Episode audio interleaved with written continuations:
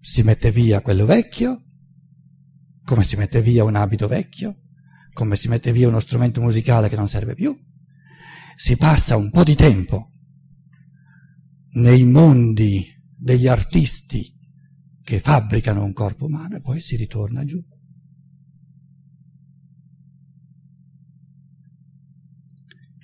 Quelli, coloro che dicono no, no, no, una volta mi basta, mi basta, mi basta, per carità, per carità, per carità.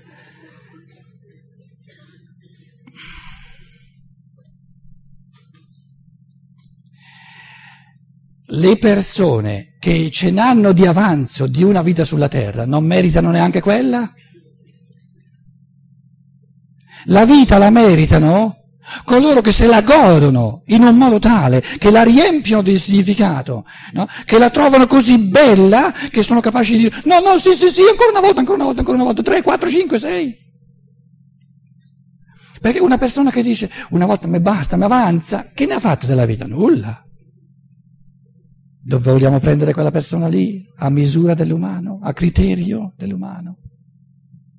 Vedete che le domande eh, sulle quali ci possiamo intrattenere in questi giorni sono fondamentali, fondamentali.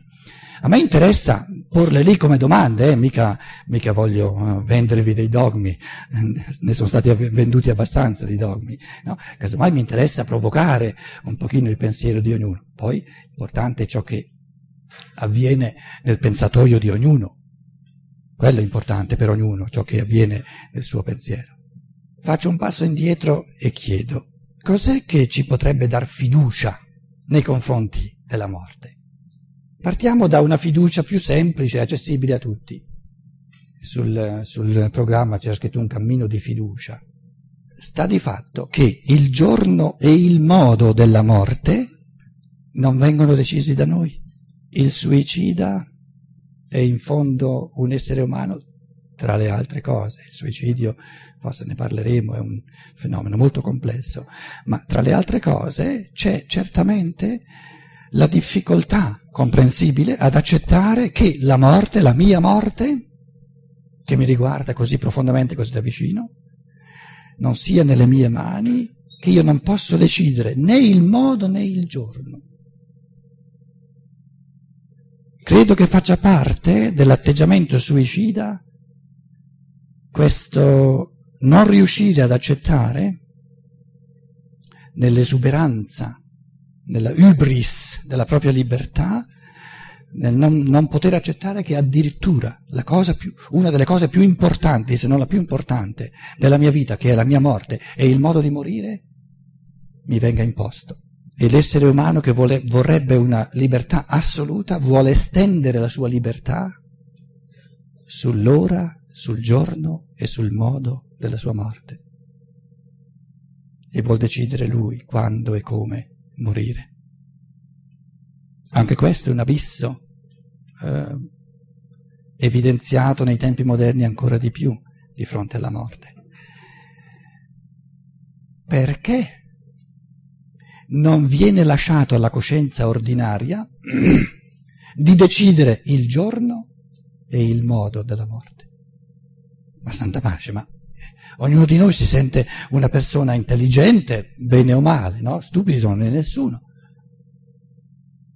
Perché non viene lasciato a me, che non sono il più stupido di questo mondo, di decidere io quando voglio morire e come voglio morire?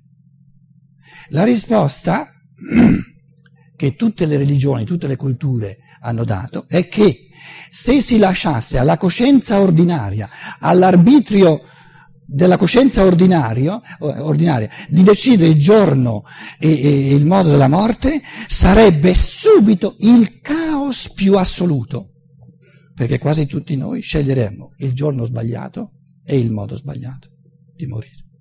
Il giorno sbagliato magari perché vorremmo protrarla, no, rimandarla al millennio futuro, per esempio. La fiducia nella morte dar fiducia alla morte, è stato sempre detto.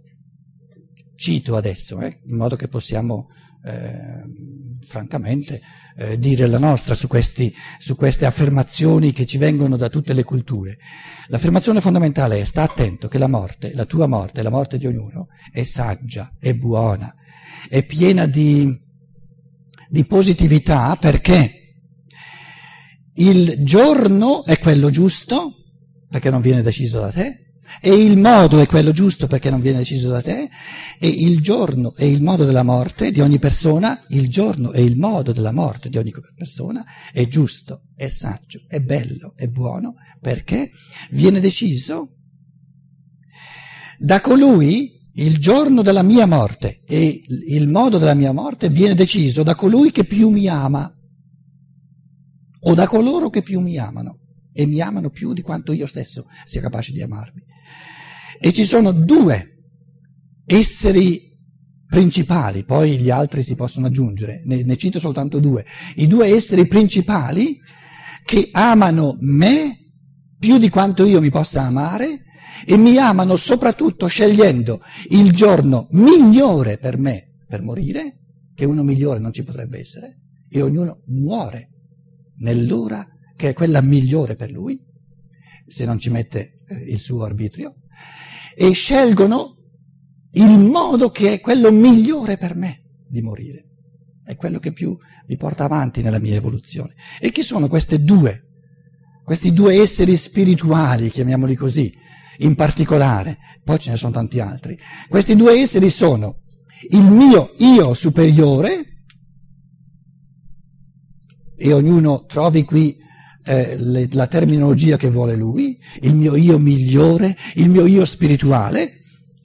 In altre parole, c'è la, la sfida al pensiero che eh, da sempre si parla di, di due anime, di due, di due esseri dentro eh, ciascuno di noi, se vogliamo l'io dell'egoismo e l'io dell'amore, l'io della, della, della, dell'ottenebramento e l'io della saggezza, c'è in ognuno di noi un io più saggio, un io sovraconscio, l'io superconscio. E come dicevo, se le terminologie eh, tramandate non ci piacciono, inventiamone di nuovo, di nuove.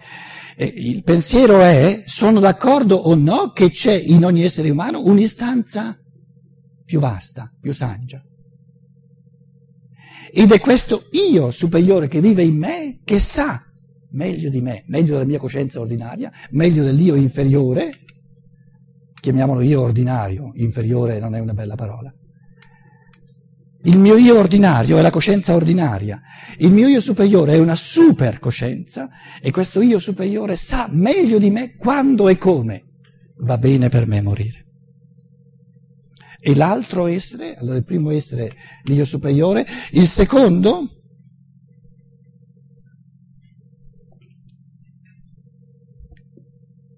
è l'io dell'umanità. I cristiani lo chiamano il Cristo, i, i, i giudei lo chiamano il Messia. A questo punto qui eh, il discorso diventa ancora più difficile perché psicologicamente è più facile introdurre il, la categoria dell'io superiore perché ognuno di noi fa l'esperienza, eh, è vero, è vero, ci sono due forze dentro di me, una che mi tira in giù, l'altra che che, che mi porta incontro le ispirazioni più belle che ho. Quindi il concetto di io superiore, bene o male, ognuno di noi lo può, lo può capire perché lo vive. Invece il concetto che l'umanità intera è un organismo, che la mia morte deve essere armonicamente inserita, deve, deve, deve, come dire, deve andare bene, per ciò che io sono nell'umanità. C'è un io, mettiamola lì come affermazione, poi nella discussione possiamo, possiamo metterla in questione.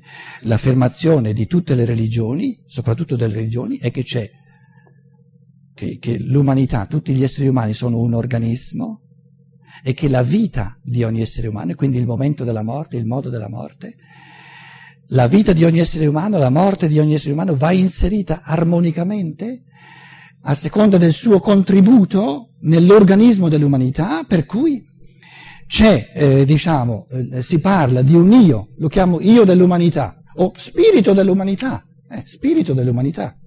Qualcuno poi potrà chiedere, ma come fai te a sapere che c'è questo? Vediamo, possiamo, possiamo farci delle domande.